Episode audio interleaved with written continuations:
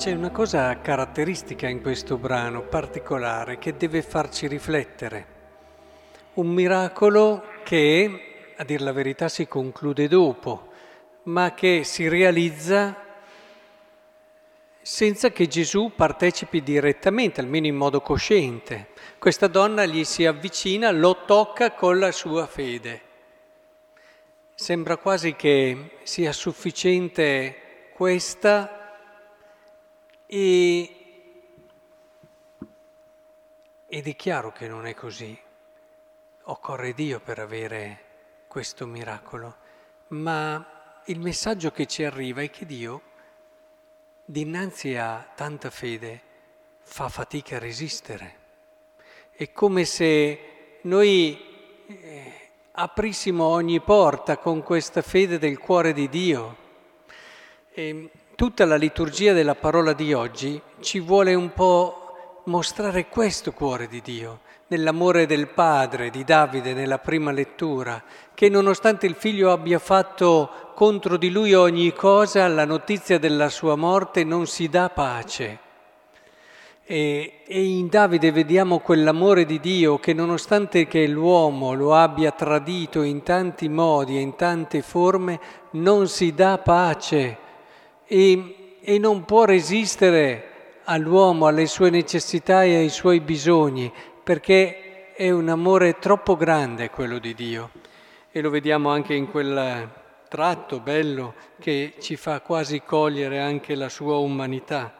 Camminava, furono presi da grande stupore, si preoccupa non solo di dare sollievo a, a questo uomo che aveva perso la figlia, ma anche datele subito da mangiare. È un po' come se la liturgia di oggi ci volesse dire, guarda che c'è un cuore lì che tu non ti immagini neanche quanto è grande e quanto ti ama.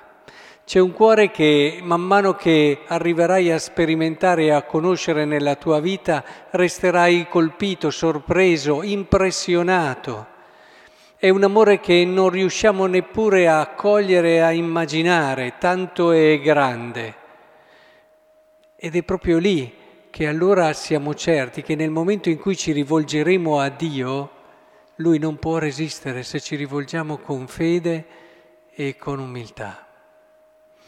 Vedete, è proprio qui, con fede e con umiltà. E dopo questo miracolo si conclude con Gesù che però vuole, vuole sapere vuole sapere chi l'ha toccato, proprio perché se il miracolo non ti porta all'incontro con Cristo, se il miracolo si chiude in quello che è un beneficio che ho ricevuto io e non mi porta ad un incontro reale con Lui, è, è un miracolo che non mi porta a salvezza.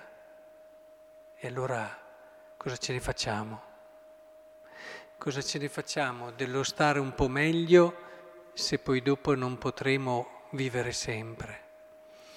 Ora, in questo credo che sia importante che oggi portiamo a casa questa certezza. Fra poco eh, potremo contemplarlo, questo cuore, questo cuore che si dà per noi. Potremo toccarlo, potremo sentire che c'è e l'Eucaristia rende vivo, presente nella storia questo cuore, questo amore, che non può resisterci, ricordatelo, non può farcela. Ripensate a Davide, affranto, che non si dà pace per la morte di suo figlio.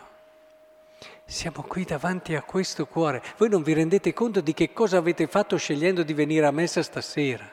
Di che scelta avete fatto rinunciando ad altro per venire qui?